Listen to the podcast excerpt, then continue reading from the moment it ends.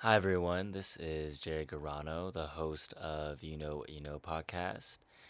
This podcast dives into the perspective that dialogue transforms people.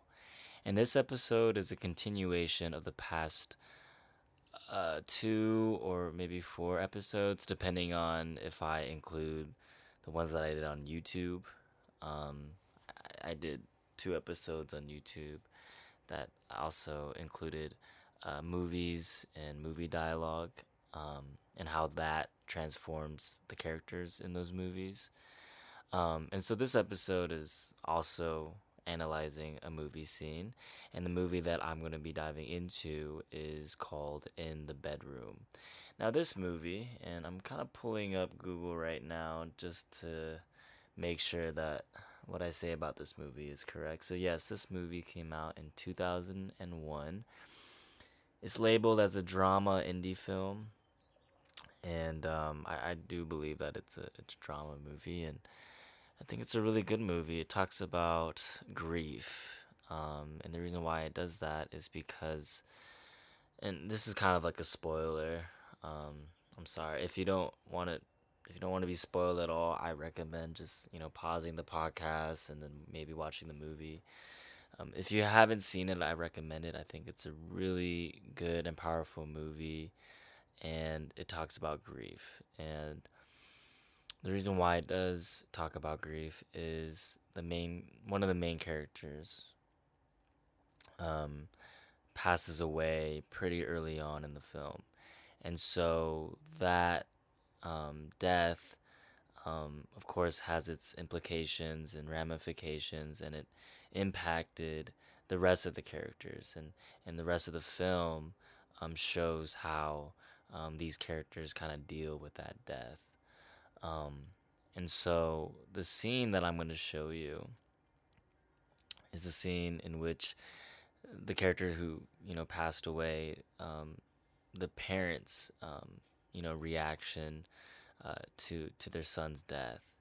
Um, and I, I I think it's kind of like a very beautiful scene just because you know both characters are struggling um, you know with the death of their son. And and this conversation that you know I'm, I'm to show you is not like right after the son's death. You know they, they take some time to kind of grieve but then it kind of shows you that you know the, the grief you know kind of shows up for everyone uh, differently. You know grief is something that you know doesn't look the same for everyone. And um, and that means that you know each character has their own time and their own way when dealing with grief. And um, you know, before I kind of get into the scene, I like to maybe expand more on grief and maybe the assumptions that you know grief has. I mean, I'm kind of just on the top of my head. You know, there's I think when maybe as like a psychology major or just someone who you know is interested in, in that type of stuff I don't know if you've heard of this, but it's like the five stages of grief. And I can go ahead and, and, and Google it for you five stages of grief. I'm on my computer right now. And um, it, it's called the Kubler Ross model. That's another name for it. And um, it postulates that, you know, people who are experiencing grief go through a series of five emotions. And those emotions are denial anger, bargaining, depression, and acceptance. Now, formally, I believe that this model had these five emotions uh, denial, anger, bargaining, depression, and acceptance. Um, um, these these five emotions um, are in a sequence. So you experience like denial first, and then and then you experience anger, then you go bargaining, and then depression, and then acceptance nowadays, I believe, um, I think it's more flexible in, in what stage you're in and, and what the next stage is. So it fluctuates. Like, you know, you don't have to begin with denial. You can probably begin with maybe like bargaining. And then instead of going from bargaining to depression, you can go to bargaining to acceptance. So it fluctuates. And that is, I believe, the assumption now is that when, when you are grieving, you don't have to follow the model in sequence. You can experience those emotions however you want to experience them. Um, there's also, you know, other models that have, you know, six stages of grief or even seven. Um, and so I don't necessarily, you know, um, not agree. What's the word that I'm looking for? Um, promote any model. I, I think I'm just talking about maybe the most popular one. Um, at least to my knowledge, is the most popular, which is the Kubler Ross model. So yeah, I mean, I, I think it's important to kind of just talk about grief. I think everyone experiences grief. You know, grief can happen can happen, excuse me, when you know someone experiences major loss. Um, you know, an example of that could be divorce. Um, another example could be like financial loss. You know, so so grief, I think, is a universal thing.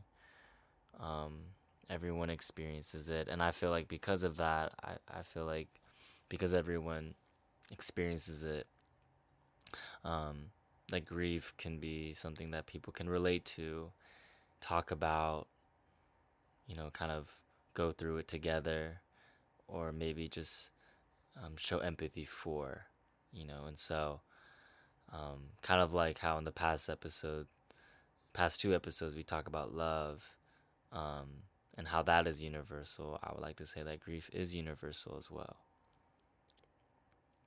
So now we're kind of segueing into the movie scene. Now, just to give some idea of what the movie scene is about, like I said in the beginning, it's a conversation between the parents. You got the dad and you got the mom, and um, early on in the movie, their son um, passes away tragically. So, how does he pass away? Well, um, he is dating somebody, um, and she is going through divorce, I believe, and the ex husband is not happy about the relationship that uh, his ex wife is having with this person, and he ends up killing him.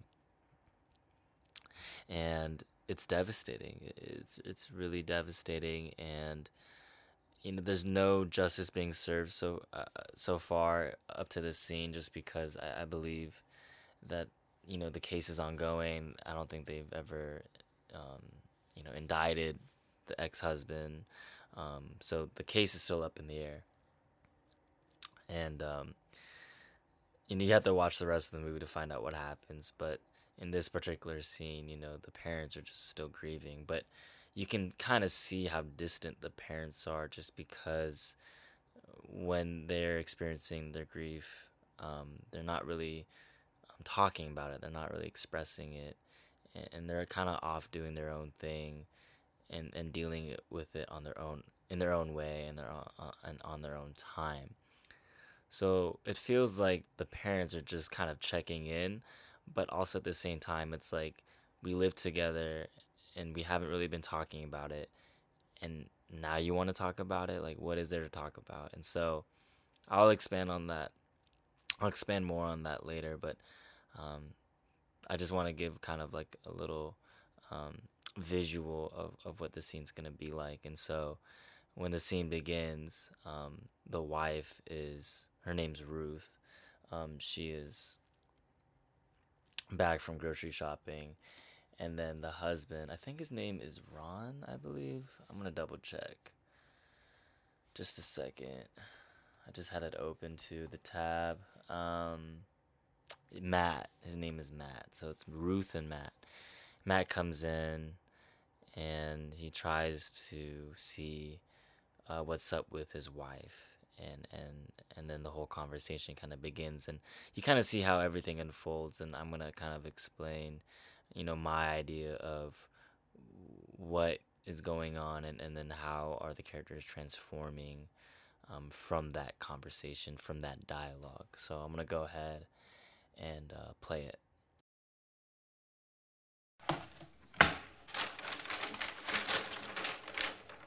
Something wrong? Wrong? What could be wrong,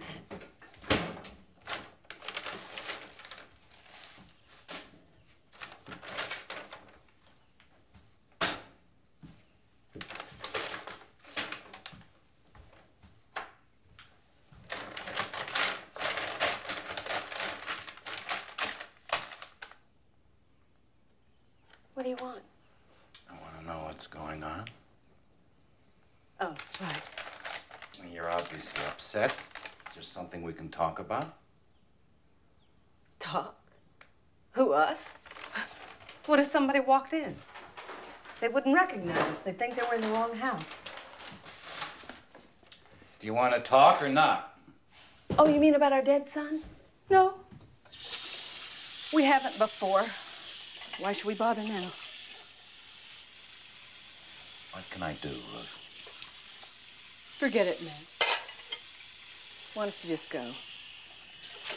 What do you want from me? I want you to stop acting like nothing's happened. That's what I want. Why? Because I'm not bouncing off the walls? No, Matt, that would require feelings. We don't want you to hurt yourself. Do me a favor, Ruth. You want a grieving contest? Go find someone else. Oh, I know how you grieve. Go have another beer. The hell is that supposed to mean? What do you know?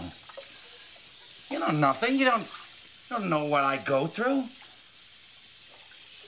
No, I don't know what you go through, Matt. Or if you go through anything. But that's your choice, dear, not mine. Goddamn right it is. My choice is not to scream at the world. One, maybe one of us has to be reasonable around here. You ever think of that? Reasonable? Gee, Matt, I don't know about you, but I miss my son. I'm glad you have time for reason. It's what you imparted to Frank, that sense of reason. Oh, he thought you were very reasonable. What are you talking about? Nothing.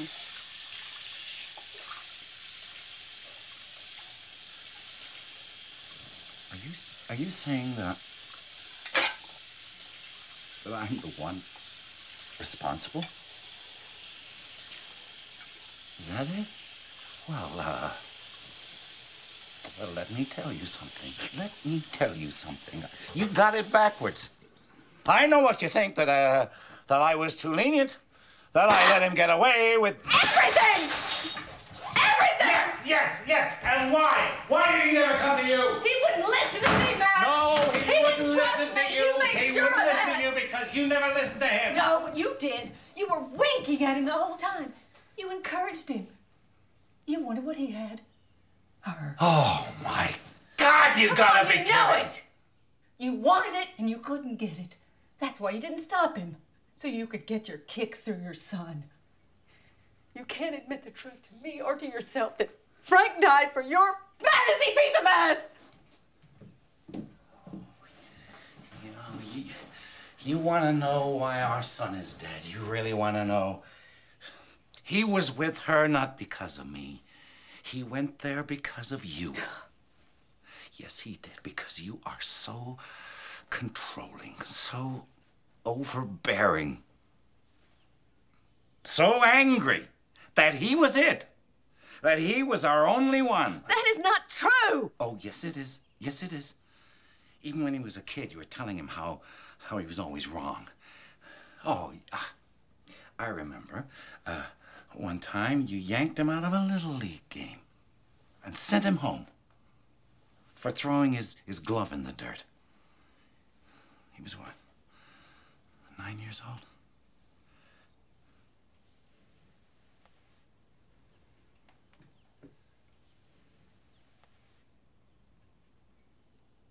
Everything he did was wrong. Well, what was wrong with him, Ruth?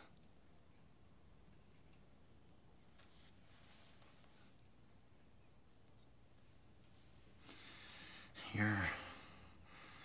You're so unforgiving. You are. That's what he said.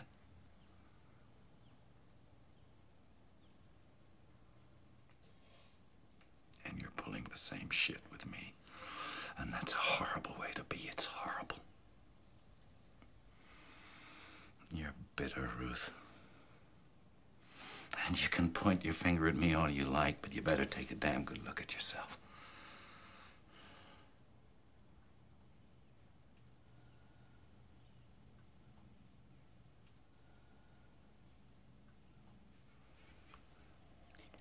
Just wanted to talk about what happened, Matt. You want me to be open with you embrace you? You scare me. How can I talk to you? Sometimes I. Sometimes I can't even look at you.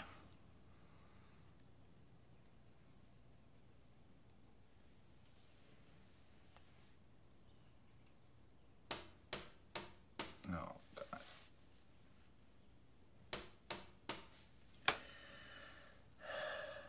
That's probably the police. Wow. You know, was very emotional. You know, there's a lot of emotions that I was feeling throughout the whole conversation.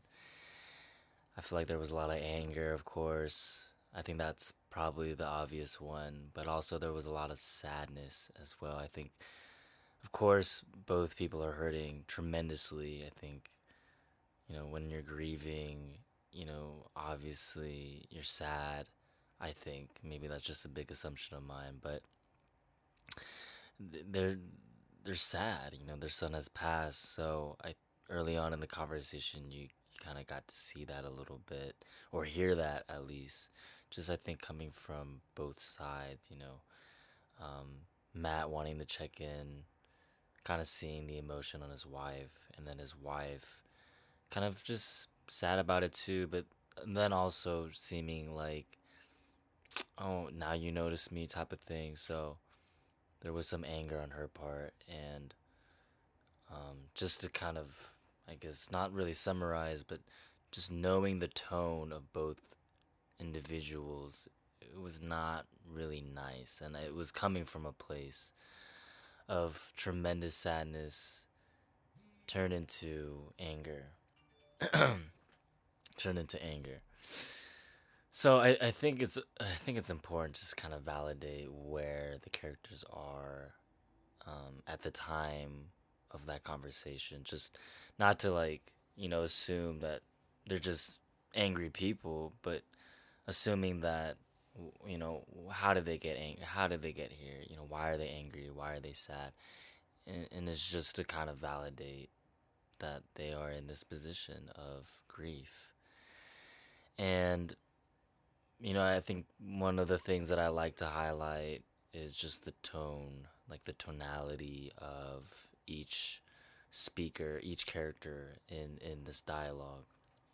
And when I say like it's when I say the tone, I just I'm mentioning just the way things are being asked, the way the things are being said, not necessarily what is being said, but how they're being said and it doesn't sound like it's a nice it doesn't seem like each person is inviting one another to their space. I think there was an attempt at the beginning, of course, where Matt wants to check in with Ruth, and then and Ruth kind of dismisses him a little bit, and that kind of agitates Matt, and then Ruth says some some things that agitates Matt even more, and then Matt says things to agitate Ruth, so it's kind of like a back and forth again. So I think tone is important just because maybe if there was, you know, a dialogue where it wasn't that emotional, one of the things to change, probably,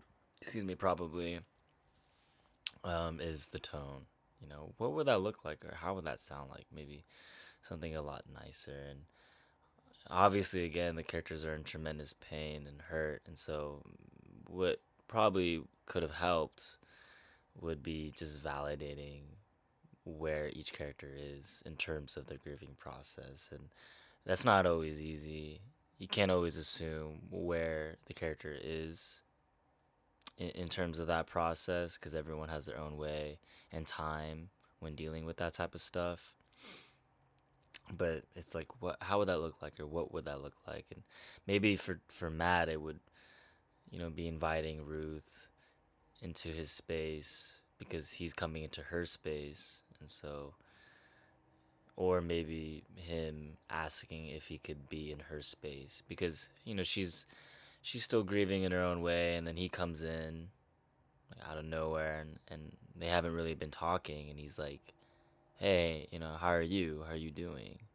And it's like, whoa, like this is this is different. Like this is a different change in my routine. Like I've been quiet and I've been doing this and that and now you come in and ask me how I'm doing, even though you could probably tell that I've been sad. So maybe not necessarily him inviting her into his space. It's the other way around. Maybe him asking if he can enter into her space. And, and how would that look like? I'm not really too sure. I think there's a couple ways to do it. I don't know Ruth that much to know what her language is in terms of asking her if it's okay to be in her space, but maybe what it would look like would be like Matt asking Ruth, like, hey, is it okay if I kind of check in on you? And also maybe like disclose some of his assumptions too. Like, I, you know, you, I know we haven't really been talking. Coming from my end, maybe I should have done something more to kind of check in on you. And now I know maybe it feels late, but I, I really want to see how you're doing. And I can share to you how I'm feeling if that's okay. So I think just always maybe asking the person for permission to kind of ask these type of questions of, of how are you checking in and then maybe, you know, again ending the conversation ending the conversation or question with if that's okay with you just to know that they have kind of the, the privilege or, or power to to permit you to be in their space or not you know? So it's empowering i feel like when you ask somebody if you can enter into their space. So i, f- I feel like if, that was done by matt then maybe the conversation would have been you know less heated. Um, and then ruth has her own things too you know she has her things about you know Matt and and the way that he grieves, you know, with with her saying, "Okay, just drink a beer like you always do," or "Why are we talking about it right now? Like, why bother?" Um, and then it just comes into like a screaming match at this point because I think they're both trying to find a reason why their son has passed, and and maybe it's to kind of comfort them. I'm not really too sure, but I want to validate that besides um, this grieving process being tremendously sad and difficult for, for these two characters, but also probably being tremendously ambiguous. And so trying to find a reason why their son has passed would probably make things a lot clearer for them because right now it sounds like it's super murky. You know, the situation that they're in is very ambiguous. And when things are ambiguous, you want to start pointing fingers probably to see how to make it less ambiguous. Because it's a big question mark and, and you probably want an answer to it. And so they're they're shouting at each other. It's very heated and you know Ruth is saying that it's Matt's fault you know for the son's death. And then and then at the end Matt's like no it's your fault. Because it's like he you know why he never listens to you?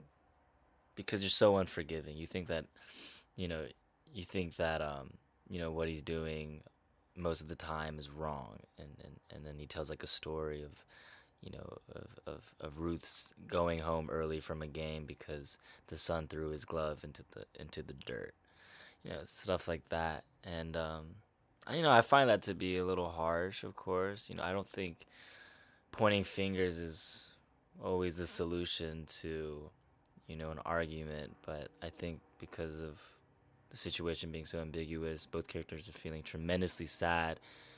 One would hope to understand that this isn't, you know, um, out of any, you know, um, ad- adversarial emotion, that they're not out to get, e- get to each other.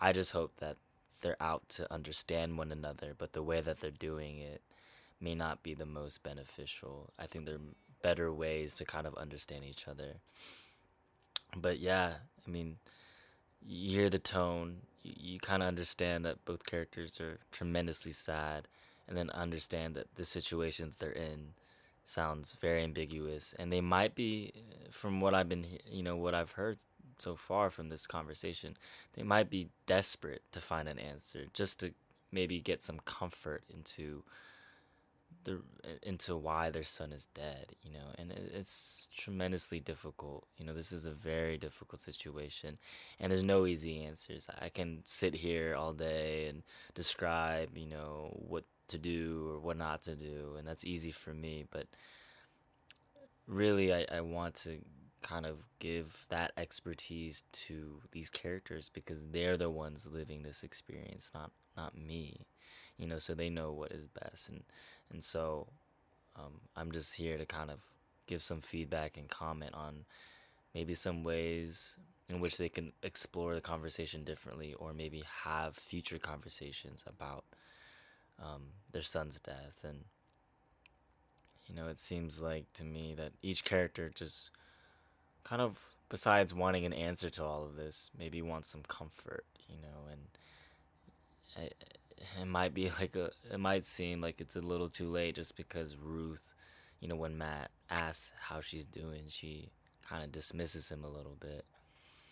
Um, but I'm not to say that you know Matt didn't read it right and and should have validated. I think in the heat of the moment, both characters are so hurt that that's probably what that they probably acted out of what they thought made the most sense to them at that time and I'm glad that no one really got physically hurt in in this fight. You know, that's one thing that uh, one area of concern to always look for. But it was a shouting match, and there was some verbal swings um, being thrown at, you know, uh, being thrown in, in this conversation. And so it's like, how do we dampen that? Well, you know, of course, again, acknowledging the situation. You know, both characters are in pain, tremendous pain and sadness. You know, their son passed away. You know, not due to like anything unnatural, natural, excuse me, but to to murder, and and that's a real that's just pain in itself. You know, death is painful, but having someone that you love be killed by somebody else that is also really painful and so there's a lot of assumptions there as well in terms of you know what that situation might be like for the characters experiencing that pain and then how to go about that you know when you know justice hasn't been served yet too. So it's also this feeling of like incompletion that you know just because the person that murdered the son you know hasn't served any justice um, that they themselves maybe haven't found closure for that too. So there's multiple things that have not yet been completed in terms of you know their emotional state, in terms of grief, um, and in terms of maybe just checking in with one another. And um, you know, I, I think what's important, you know, is also just, of course, being present, but seeing the person, understanding the person. And in this conversation, I feel like yes, the process was definitely there. You know, Matt being able to check in with Ruth, Ruth expressing Matt her feelings. But how to do it, you know, and, and that's so difficult. I think trying to be the expert and, and saying how when this situation is very heavy can seem like I'm intruding on their personal space. And so if I were to kind of be there in the present moment, maybe if this was a client session, I'm not sure how it would play out.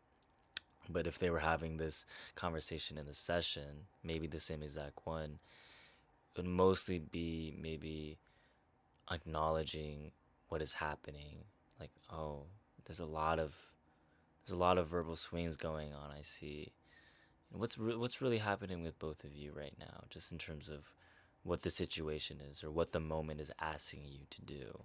Is it to de- is it to defend yourself? Is it to attack each other? Is it to be with each other? You know, and, and I think that maybe is one of the goals that I might have if I was there or they might have for themselves and maybe asking what goals they want to achieve and and that might even be better is to ask them what do you want to achieve out of this you know what's the end goal out of this and um, you know it's never easy. The situation is very complex. There's so many ways to go about it.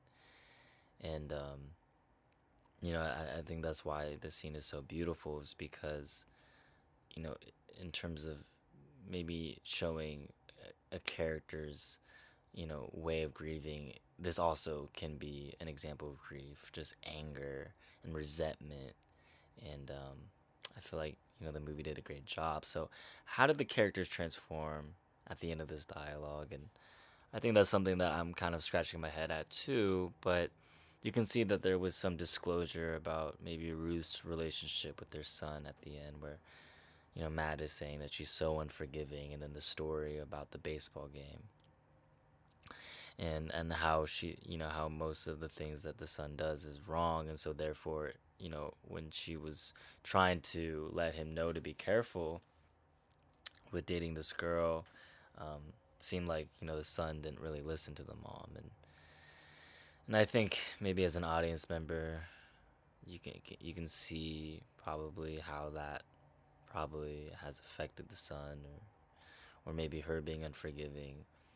Um, can also, you know, be involved in her grieving process, um, especially because she's putting things on Matt, as Matt has, you know, said in his own experience at the end of the conversation. You're putting this on me too now, um, and and so you can, I think it just adds to the complexity of the character, but I think there's some sort of transformation because now of that disclosure, she's able to maybe and and this is could be like a hope reflect on who she is and maybe not take responsibility because that's definitely not her responsibility. Um, the son's death was not in her power and you know in her fault. She could have probably you know said some things i don't know but at the end of the day you know it's the son right? And, and the same goes with matt but maybe just kind of reflect. But then again like is it helpful you know, do you think that is a necessary piece of information to grieve? I'm not sure, but it also kind of maybe stops her from putting any blame on Matt just because she's now able to kind of look at herself. And I think the same goes with Matt as well. I think, you know, since maybe he felt attacked, it sounded like, and he was trying to defend himself, and then he put it on Ruth that, you know, she's so unforgiving. Um, that, you know, hopefully that he's able to kind of acknowledge, okay, you know, Ruth is is now processing this on her own after this disclosure. Now maybe I could do the same and hopefully that kind of opens up a conversation between them two.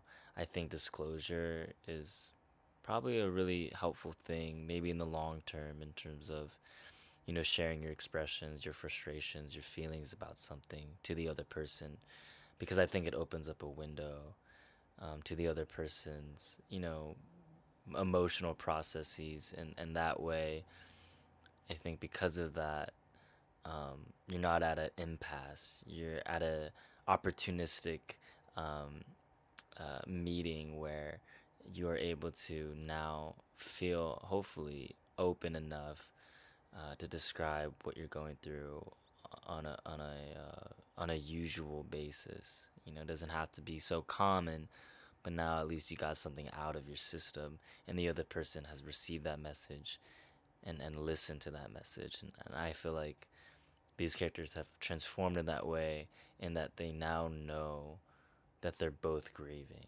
you know? I mean everything was quiet. They were they weren't really sure in the beginning of where each person was at in the stage of grief. But now at the end it's like they're both hurting there's anger and, and resentment and sadness. And so it seems like everything has been revealed, or almost everything has been revealed. So yeah, so I, I, I hope I you know encapsulated everything. I, I know that I did not. There's some things to continue to explore with grief, but I feel like this is a good stoppage point. So um, I really appreciate you sticking through this, listening to this. I always want to hear your feedback. I got to figure out ways to do that. I, I think it's just on YouTube at this point, or maybe Spotify or Apple Podcasts. So if it's YouTube or a platform where you can leave comments, please feel free to leave comments. I always welcome them. And I wish you a wonderful week. And if you have any questions, any comments, feedback, comment below, like and subscribe. I'll be pushing out more content in the future. All right. Appreciate that. You have a good week. All right. See you then.